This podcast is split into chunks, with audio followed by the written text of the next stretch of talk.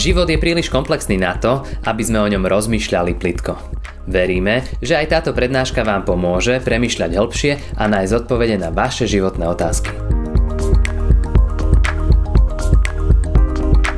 Pane, tak veľmi často sú to naše slova, že chcem byť s Tebou. A Ty vidíš hĺbku našich vyznaní, Ty vidíš, po čom túžime. Odhádam to aj dnes. A ďakujeme, že dnes nás voláš, aby sme boli činiteľmi, naplňali tu ten tvoj príkaz misie. Hovor aj k tejto téme do našich srdc. Vyučuj nás. A ďakujeme, že nás si si určil, aby sme boli tvojimi zvestovateľmi. Zvestovateľmi tvojho evanielia. Amen.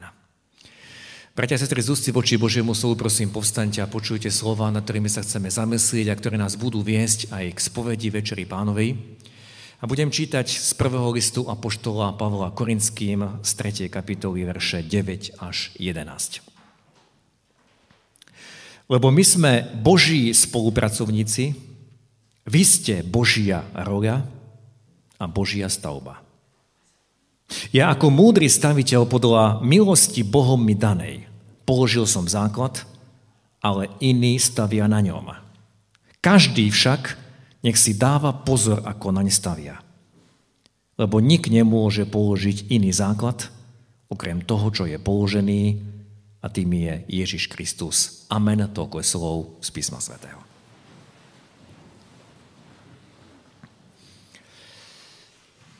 Bratia a sestry, minulý týždeň, keď som šoferoval tak som si v jednej dedine všimol jeden obraz, ktorý som dlho, už dlho na našich cestách nevidel. Na krajnici stála žena a stopovalo autá. Chcela ísť opačným smerom ako ja, ja som jej nemohol zastaviť, ale pomyslel som si, má tá žena dnes nejakú šancu? Áno, už je dávno za nami doba, kedy sa dalo chodiť stopom. Sám som to využil často. Počul som svedectva, že stopom precestovali takmer celú Európu. Jeden môj priateľ zvykol hovorievať, že zobrať stopára je ten najjednoduchší spôsob evangelizovania, lebo zoberiete niekoho do auta, on vám je za to vďačný a tak vás musí počúvať.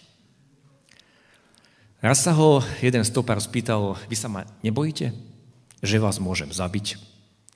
A môj priateľ povedal, ja som nesmrteľný. A mal dôvod, aby vydal svedectvo, aj keby ste ma zabili, ja žijem ďalej. Môj život pokračuje vo väčšnosti. Dnes nastúpil nielen individualizmus, ale nastúpila tá covidová doba, a ak by si niekto mal dnes prisadnúť k nám do auta, tak mnohí by si položili otázku, nie je tento človek náhodou nakazený? Je to bezpečné zobrať niekoho do auta? Nie je to nezodpovedné? Áno, zastaviť stopárovi vždy bolo riskantné, nevieme, o akého človeka ide, či nás napríklad neukradne, ale dnes je toho rizika o mnoho viac. A stále viac a viac sa izolujeme a sme v úvodzovkách tlačení do kúta, aby sme nenaplňali to, čo nám Ježiš prikázal a v čom nám dal on príklad. Napríklad zoberte si podobenstvo o milosrdnom Samaritánovi a vieme, že kňaz a levíta, ktorí obišli toho zraneného, mohli mať množstvo výhovoriek. Či sa ponáhlam niekde, alebo ušpinil by som sa, alebo čo keď tí lúpiči aj mňa uh, tiež zrania alebo aj zabijú. A dnes by sme k všetkým týmto výhovorkám ešte museli pridať, čo ak ten zranený človek je covidom nakazený. Konám zodpovedne, ak mu pomôžem, zodpovedne voči mojej rodine, ku ktorej sa mám potom vrátiť. Viete, a stále viac a viac sme tlačení do kúta, aby sme si nepomáhali, aby sme sa o druhých nezaujímali, aby sme chránili seba a svojich najbližších. Aby sme žili v akomsi bezpečnom gete a nevystotovali sa žiadnemu zbytočnému riziku. A ten záujem, tá pomoc sa môže týkať čohokoľvek, či niečoho praktického, alebo aj šírenia evanielia a o tom dnes hovoríme, o misii. Viete, dlho som uvažoval nad tým, ako v tej situácii, ktorá nastala už pred dvoma rokmi, máme naplňať misijný Kristov príkaz. A každý z nás si určite položil otázku, čo by robil Ježiš, keby bol na mojom mieste. Ja túto otázku nemám rád, pretože tam je to slovičko keby. To, čo by robil Ježiš, sa máme pýtať, ale to slovičko keby, to je nereálne. A on to poverenie dal nám. Na základe jeho príkladu my máme a musíme prísť na to, čo máme robiť. Lebo ten jeho príklad je úžasný a dokonalý. A tak sa pýtam, Išiel, išiel Ježiš vo svojej dobe do rizika? Odpovedz nie. Áno, išiel. Z ľudského hľadiska minimálne išiel do rizika. Napríklad jeho učeníci ho varovali, na čo ideš do Judska, veď tam ťa chceli zabiť. Ježiš povedal, nemá deň 12 hodín a išiel tam. Alebo išiel učiť do chrámu, tam, kde boli tí najštudovanejší rabíni, farizei, ktorí ho chytali za každé slovo, on sa ich nebal. To riziko, to riskovanie začalo jeho krstom. Ako som povedal na úvod, pán Ježiš nepotreboval Jánov krst, lebo Ján krstil krstom pokánia. On nemal prečo činiť pokánie a preto Ján nechcel, a to, sme, a to si prečítame, Ján 3, Matúš 3. kapitola, Ján mu však odporoval a povedal, ja by som sa mal dať pokrstiť tebe. A ty prichádzaš ku mne. Pretože všetci, ktorí vstupovali tam do Jordánu, symbolicky tam v tej vode zanechali tú špinu svoje hriechy, ktoré vyznávali a vychádzali z vody symbolicky očistení. Ale pán Ježiš ako jediný čistý nechal tam v tej vode všetku špinu a naše previnenia vyniesol na kríž. A tam pri krste, tam sa stotožnil s nami, ako to napísal apoštol Pavol v druhom liste korinským, ten, ktorý nepoznal hriechu, urobil hriechom za nás. Všimnite si tu to, čo je akoby naopak postavené. Ten, v ktorom nebolo hriechu, nepoznal hriechu, on sa s tým hriechom stotožnil, bol urobený hriechom za nás, aby sme my v ňom, aby sme boli v ňom spravodlivosťou pred Bohom. Toto bol jeho risk a to riziko, do ktorého Ježiš vstúpil a preto sa nebal dotýkať riešnikov, preto sa nebal dotýkať colníkov, neviestok, preto sa on od nich neizoloval ako farizei, ktorí odmietli toto riziko, ako farizei, ktorí ostali v svojom bezpečnom gete. A kniha skutkov Apoštolov nám hovorí ďalej, že učeníci a ďalší, ktorí uverili v Neho, sa tiež neuzavreli do seba. Áno, na chvíľočku sa uzavreli do Jeruzalema, ako by tam zostali, ale potom boli vypúdení a vyšli ďalej do celého sveta a niesli evanelium. A viete, slovami toho úvodu, keď som hovoril o stopárovi, tak evangelista Filip bol vyslaný Duchom Svetým aby stopoval na jednej pustej ceste, ceste z Jeruzalema do Gazy. A tam si stopol etiópskeho eunucha a tomuto eunuchovi mohol rozprávať po ceste evanelium. V slovách, ktorá, ktoré nám znela ako, ako dnešná epištola, Pavol píše v druhom liste Timoteovi, preto znášam všetko kvôli vyvoleným, aby s väčšnou slávou dosiahli aj oni záchranu, ktorá je v Kristovi Ježišovi. A skúsme rozmýšľať nad tým, čo Pavol myslel pod tými slovami všetko znášam kvôli vyvoleným. Tisíce kilometrov pešo. Všade nepriateľstvo od zlých ľudí, od zlodejov, od zbojníkov. Nepriateľstvo všade od tvrdošidných židov, ktorí sa priečili evaneliu. Toľkokrát bol Pavol uväznený, toľkokrát bol vypočúvaný, toľkokrát bol medzi tým šikanovaný od rímskych vojakov. Na čo to všetko Pavol robil? Bolo mu to treba? Na čo riskoval? Na čo trpel? Kvôli čomu? Odpovedie tam v tom texte kvôli vyvoleným. Aby aj oni dosiahli záchranu, ktorá je v Kristovi Ježišovi. Aby aj oni, ešte tí, ktorí to nepočuli, neprijali, aby aj oni boli zachránení. Lebo inej záchrany nie je. Keď tieto slova, bratia a sestry, čítame, musíme si priznať, že my tomu Pavlovi nerozumieme. Preto znášam všetko kvôli vyvoleným. Viete, my máme úplne iné myslenie. Najskôr chránime seba, aby sme si neublížili. Potom chránime svojich najbližších, aby sme ich ničím neohrozili, najmä v tejto dobe. Potom chránime svoj majetok a ak niečo obetujeme v prospech šírenia evanielia, tak to, čo nám zvýši to, bez čoho si vystačíme. A tým vlastne vyjadrujeme, Pane Bože, my ti nedávame to prvé, ale my ti dávame to posledné. A tak naše vyznanie by neznelo asi takto, že preto znášam všetko, kvôli vyvoleným, ale naše vyznanie by malo, by asi znelo, ak ma to má niečo stať, tak len tak trošička minimum. Aby neutrpela moja česť, aby neutrpeli moje financie, aby neutrpelo moje zdravie.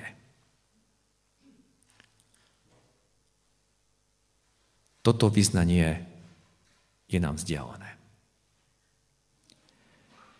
Ja som pred chvíľou čítal iné slova Apoštola Pavla z prvého listu Korinským a Pavol najprv v tom liste rieši roztržky, ktoré tam vznikli, a musel Korintianov pokarhať, lebo sa hádali medzi sebou, kto je koho. Ja som Pavol, ja som Apolov. A keď to ukončil, tak to ukončil takým slávostným vyhlásením. Lebo my sme Boží spolupracovníci a vy ste Božia roja a Božia stavba. Milí moji, toto Pavlovo vyhlásenie na jednej strane je veľké privilegium a vedie nás k otázke, kto som ja. Kto som ja, že ma Boh nazýva Boží spolupracovník. Sám apoštol Pavol hovorí o sebe, že nie je hoden sa menovať apoštolom, aj to v tomto istom liste, lebo pamätal na to, aká bola jeho minulosť, že prenasledoval církev Božiu ale v zápäti vyznal, ale z milosti Božej som, čo som. Áno, na jednej strane je to veľké privilegium, som Boží spolupracovník, lebo nielen apoštoli, ale každý, kto uveril v Krista, dostal toto poverenie, aby bol účastný tiež misie, šírenia Evanielia. A vieme, že túto úlohu pán Ježiš nezveril ani anielom, ani iným nejakým dokonalým bytostiam, ale zveril to nám, nám, biedným ľuďom. Na jednej strane je to veľké privilegium, kto som ja, že som nazvaný Boží spolupracovník, ale na druhej strane veľký záväzok. Skúste uvažovať nad jednou otázkou. Spolupracovali by ste s niekým, kto do tej práce, do nejakého biznisu vloží všetko a ten druhý takmer nič. Iba sa bude prizerať, iba bude chrániť svoje, svoje práva, svoje zdravie. Chceli by ste mať takéhoto spolupracovníka? Vy do toho vložíte všetko a on nič. Nazvete ho spolupracovníkom? Viete, pán Boh riskoval Pán Boh dal všetko, čo mal. Pán Boh obetoval to najdrahšie a my niečo máličko. A Apoštol Pavol, ktorý napísal tie slova všetko znášam kvôli vyvoleným, Pavol svoj beh dokonal, jeho úloha sa skončila, bojoval dobrý boj a potom štafetu prevzali ďalší, po Pavlovi Timoteos, Epafroditos, Tychikos a ďalší a ďalší, o ktorých čítame v skutkoch apoštolov. Potom ďalší, ktorí tvorili e, dejiny kresťanskej cirkvi, nakoniec tí, ktorí aj nám zvestovali evanielium. Možno pri niekom to bol jeho rodič, starý rodič, učiteľ náboženstva, alebo sused, spolupracovník v práci, alebo niekto iný. Všetci títo sa stali na chvíľu tými božími spolupracovníkmi, jeho vyslancami, jeho predlženými rukami. Ako to niekto následne povedal, že tam, kde ťa Boh postavil, nemá iné ruky ako tvoje, nemá iné nohy ako tvoje, nemá iné ústa ako tvoje. Táto štafeta bola odovzdaná aj nám. Aj nám, ktorí tu sedíme, možno počúvame, prikyvujeme. A keď máme nedelu misie, tak to, bratia a sestry, nie je len pozvanie aby sme premýšľali nad tým, ako sa darí misionárom vo svete, čo pritom prežívajú. Nie je to iba, aby sme premýšľali, či by som aj ja nemal prispieť niečím na dielo misie, ale táto nedela každý rok na začiatku nového roka nám pripomína, toto je aj tvoje poslanie. To sa týka aj teba. Aj ty si povolaný byť Božím spolupracovníkom lebo on sa sklonil aj k tebe, on dal všetko kvôli tebe. Pavol hovorí ďalej, my sme Boží spolupracovníci a vy ste Božia roľa a Božia stavba. Máme tu dva obrazy, obraz role a stavby. Pred dvoma mesiacmi sme bratia a sestry odprevadili do väčšnosti najstaršiu členku nášho zboru, pane Štefovu, dožilo sa takmer 102 rokov. A mnohí si pamätáte, keď oslavovala stovku, tak tu bola pred oltárom na vozíku. A viete, aj vtedy tie slova ona povedala, že celý svoj život pracovala s motikou. Vždy, keď sa povie slovo roga, tak mi príde na um táto naša spolusestra. A tu spomienka na jej motiku, ktorú často spomínala. A viete, dnes to už neplatí, lebo dnes už tá práca na roli, na poli, nie je spojená s takou drinou, ako v minulosti, alebo ako ona prežívala. Nie s takou námahou, s takým potom a mozolami. V minulosti to bolo takto. To bola námaha, drina. A bolo to spojené s trpezlivosťou, ako píše apoštol Jakub v 5. kapitole, tak buďte, bratia, trpezliví až do príchodu pánovho, aj hľa rolník vyčakáva, vyčkáva vzácnú úrodu zeme a trpezlivo ju vyčkáva, až sa jej dostane jesenného a jarného dažďa. Viete, v práci na roli nič neurýchlite, tam všetko má svoj čas a svoj poriadok. A takto patrí aj v tejto službe misie, že každý, kto nesie evanelium, tie výsledky nie sú vidieť hneď. Ale tí, ktorí okolo nás žijú, tí nás veľmi pozorne sledujú a veľmi často ich osloví nie až tak tie naše slova, ale to, ako žijeme. Či nie sme náhodou takí, ako sa to hovorí o mnohých kazateľoch, že vodu kážu a víno pijú. A mnohí z nás môžu vydať svedectvo, že tá cesta, ich cesta k Bohu trvala dlho. Nebolo to tak, že niekto nám prvýkrát zestoval evanelium a človek reagoval. Ale trvalo to veľmi, veľmi dlho. To je ten prvý obraz, obraz role. Druhý obraz je obraz stavby. Aj o tomto obraze sa môžeme mo- veľa toho rozprávať, pristaviť. Máme tu budovateľov, stavbárov, ktorí by nám vedeli podať o mnoho viac. Je dôležitý každý detail, je dôležitá múdrosť, ale najviac, čo je najdôležitejšie, je základ. A preto Apoštol Pavol hneď o tomto pokračuje. Ja ako múdry staviteľ podľa milosti Bohom mi danej položil som základ, ale iný stavia na ňom. Každý však nech si dáva pozor, ako naň stavia. Lebo nik nemôže položiť iný základ okrem toho, čo je položený, a tým je Ježíš Kristus. Ten základ bol položený a tieto slova majú veľmi široký význam, ale ja ich chcem dnes použiť, aby sme na ne hľadeli cez tú našu tému, cez tému misie. Áno, Pán Ježiš je aj v tomto základ a nemožno zvestovať nikoho iného.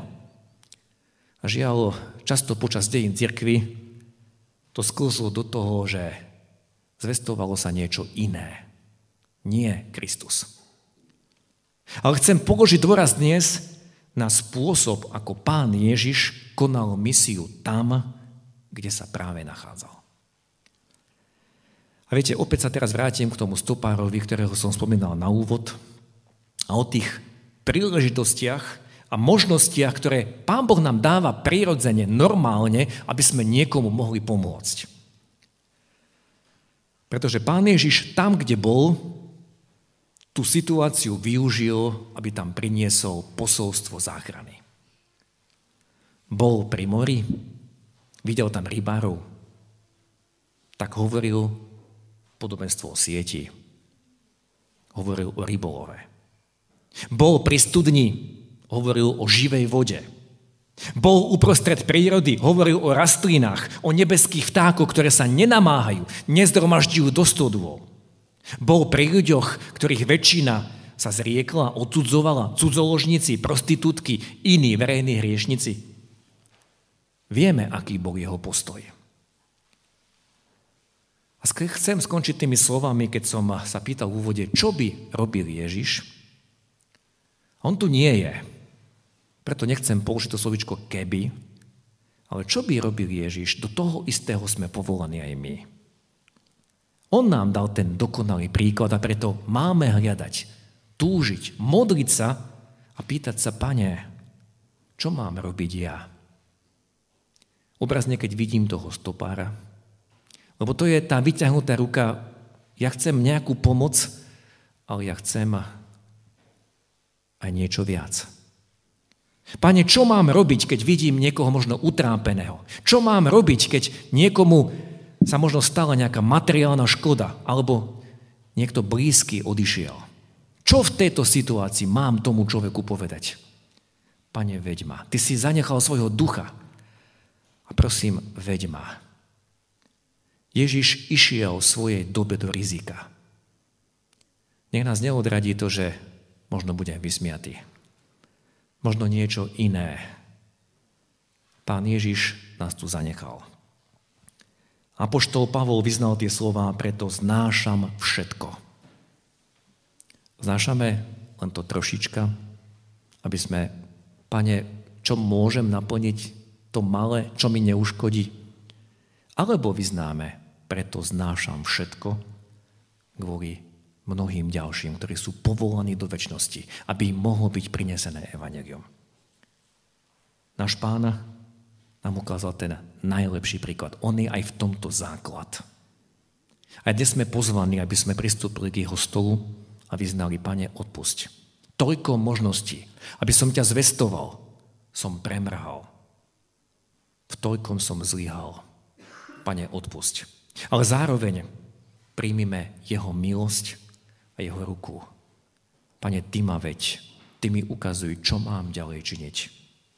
Chcem sa od teba učiť. Chcem na tom základe, ktorý si ty jediný, stávať ďalej. Tak konať a šíriť zväzť o tebe. Nech to aj dnes naše vyznanie, naše volanie. Amen. Pane náš, Ty vidíš, ako sme vzdialení aj tomu Pavlomu príkladu, ktorý znášal všetko kvôli vyvoleným. Ty vidíš, ako hľadíme v prvom rade na seba. Koľko tých možností, ktoré si nám dal v poslednom čase aj v celom našom živote sme obišli. Koľkým ľuďom, ktorí obrazne stáli na ceste a stopovali, sme sa pri nich nepristavili. Nezdielali, pane, evanelium, tú radostnú zväz, ktorú si nám dal. Pane, Ty vidíš, aký sme plní sebectva. Ty vidíš, čo všetko si chránime. A myslíme si, že keď si to chránime, že nám to zostane. Ale ty si povedal, že tento si chce zachrániť život, tak ten ho stratí. Ale kto stratí život pre teba, pre evanelium, ten ho zachráni.